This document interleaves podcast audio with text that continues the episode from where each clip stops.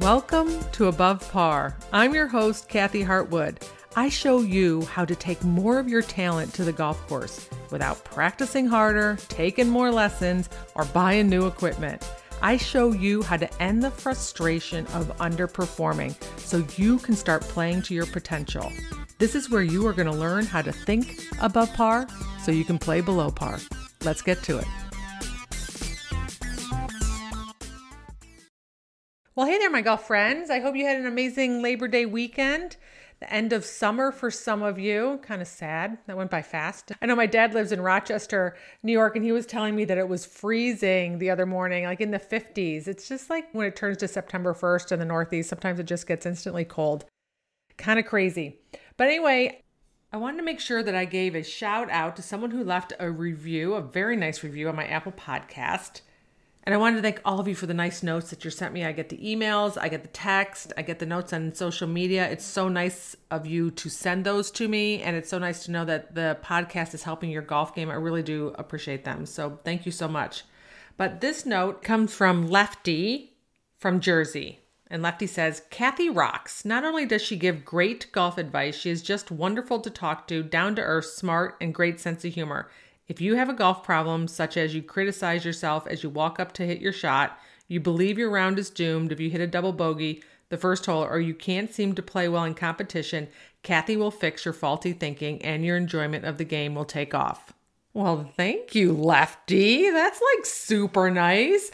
I'm going to paste that on my wall when I'm not having such a good day. I have a feeling I know who this is since it sounds like we work together privately, but I totally appreciate you leaving that uh, review on Apple Podcast. And that is an apropos topic that you just discussed in there about not getting off to a good start because that's what we're going to talk about today. Most people, when they start on the first hole, if it is a match or a tournament or a round that has any importance to you, we can have first tee jitters. This is super common right? First tee jitters, it's a nervousness or an anxiousness that shows up as a vibration in our body and our hands might sweat and tremble, our chest might palpitate, our stomach might flip a little bit. This is very common. Tour players down to junior golfers, everybody who's playing around where it matters have first tee jitters. This is not a problem. It's just important to know that this is your brain doing its job, trying to protect you and warn you that there might be some danger out there for you. It is not a problem. You can calm yourself down, get yourself back up into the front of your brain, make a good swing on the first tee, hit a good drive. It could become a problem, however, when we have first tee jitters that turn into the first couple hole jitters, where we don't really get an opportunity to relax or calm down. We kind of stay on that high alert the whole time. So we're making lots of swings, lots of putts, chips, whatever we're doing from a state of anxiety or nervousness. It's not how you want to play. I always talk about how we'd rather be calm, certain, or confident over the golf ball. And what's happening is you're staying kind of stuck in the back of your brain. It likely happens from some thoughts that you are having that you're repeating in your head. I would totally encourage you to take a look and see what you're saying to yourself. What are you making it mean that you get off to a good start? What are you making it mean on those first few holes? Why can't you let yourself relax and get into the rhythm of the round? It is coming from things that you are saying to yourself. And of course, you want to be very clear on what is a good start for you. How do you define it? A good start is just not a general term that everybody has. So define what a good start is for you. I'm going to give you a couple examples of things that can keep you in that heightened state of feeling like you have the first hole jitters, or another reason why you don't get off to a good start. And one could be is that you tell yourself that for you to have a good day, you need to get off to a good start. For you to have a good round or a good score, you need to make sure that you hit that first drive in the fairway. You might tell yourself that you need to make a par on the first hole. You might have a story that you tell yourself about how you need to par the first three holes for you to have a good day. This is what I want to tell you. Let's just say, for instance, that you played a round of golf and you had five pars and two birdies and you shot three over par. There is nothing about that that says that we have to have those bogeys on certain holes. There's nothing says that number one is exempt from it or number 18 is exempt from it. I could bogey one, two, three, four, and five and still have three birdies coming in. But what happens is we tell ourselves a story that I need to par the first hole, or I need to birdie the first hole, or I shouldn't have a bogey in the first X number of holes, and therefore I'll have a good round. What happens is you shut yourself off to the opportunity to have a good round despite the fact that you bogeyed the first hole. You make it a big deal. I bogeyed the first hole, now I'm not going to have a very good round. Right? And we become defeated right away. And then what happens is that snowballs. And then you prove to your brain that you're not going to have a good round. So just be very conscious of what you're saying to yourself about how you think you're supposed to start a round. There is no rhyme or reason no justification for what holes you're going to bogey, double bogey. You could have a blow up hole on your first hole and still play amazing the next couple holes. But the more you tell yourself that you're supposed to start your round a certain way, you put pressure on yourself. You're asking your game to perform for you so that you can ensure that you're going to have a good round. And it's just not true. So, what do you do if you notice you have that thought? The first thing I tell you is to drop it, just let it go.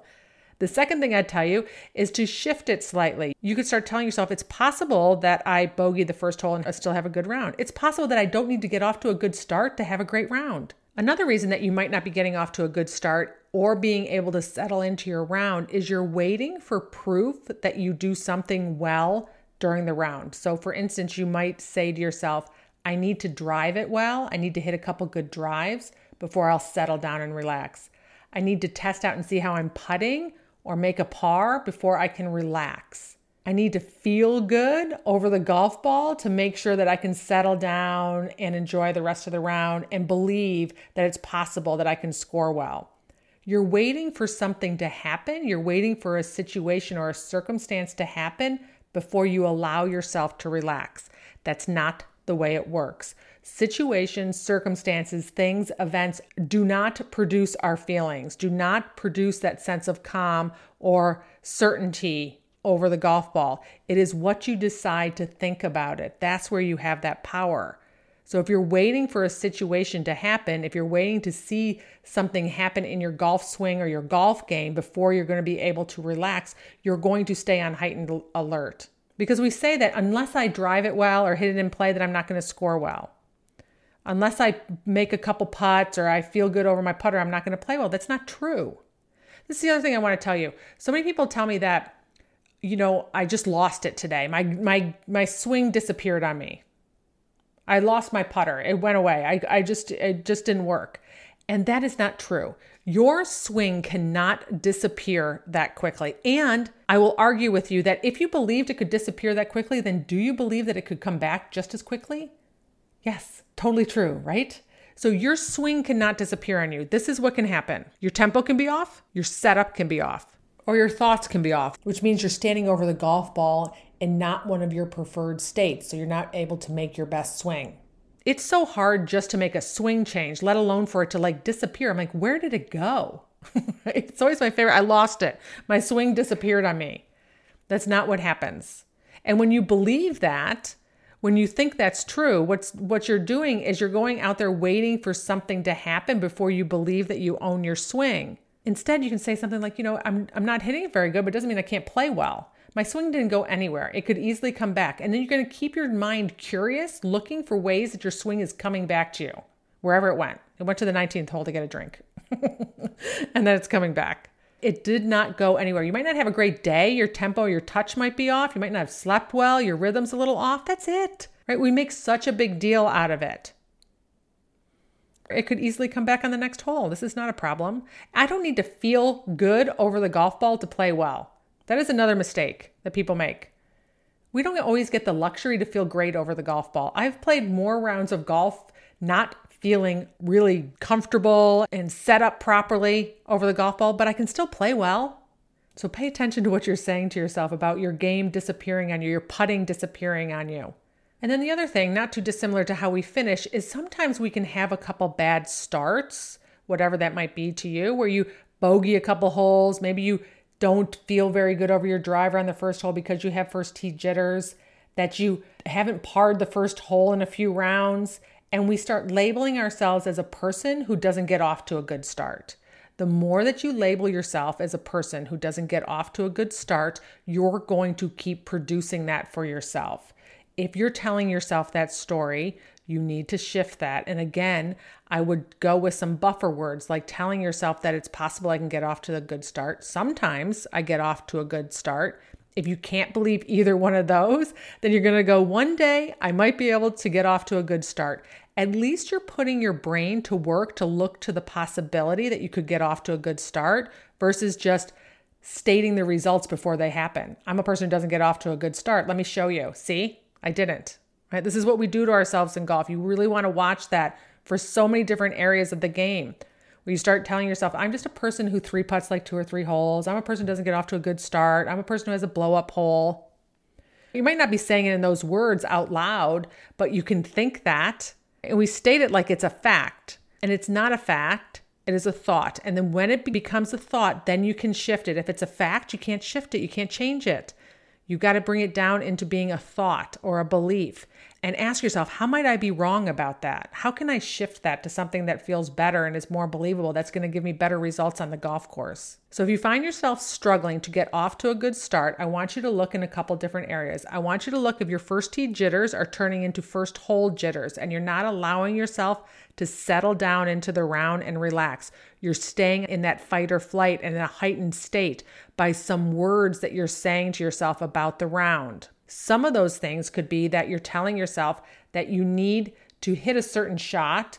You need to see something happen before you'll allow yourself to relax. You might have to see a, a, couple good putts or a drive in the middle of the fairway or a par or a solid wedge shot before you're finally going to relax and say, okay, now I can play.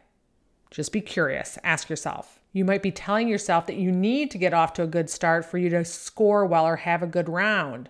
You need the evidence that you get off to a good start, otherwise, you're not going to have a good round. That puts so much pressure on your golf game. Notice if you're telling yourself that. And then ask yourself, is it true? Have I bogeyed the first hole before and had a decent round? Have I bogeyed the second hole and had a good round? Have I doubled the first hole and had a good round? There is no rule that says that the first hole is exempt for you to bogey or double bogey before you can have a good round. And when you open up the possibility in your mind, it's possible that I can bogey the first hole and still have a good round. It's possible I can bogey the first three holes and still shoot under par, whatever your score is for you, right? There is no rhyme or reason for where the bogeys fall during the round unless you make it a big deal by what you're telling yourself. That's where we get stuck. That's where we start showing that evidence that, see, I bogeyed the first couple holes and I didn't have a good round. Well, of course, because you said that. You already told yourself that. You told yourself if I don't get off to a good start, I'm not going to have a good round. And your brain wants to be right, which is the third one is that you label yourself a person who doesn't get off to a good start. You tell yourself the story of how you start the round. And again, you're going to keep producing those results over and over again. All right, I hope you found that helpful. I hope there's something in there that resonates with you. It's time for you to get curious and figure out why you're not getting off to that good start. All right, my friends, you can do this. I'll talk to you next week.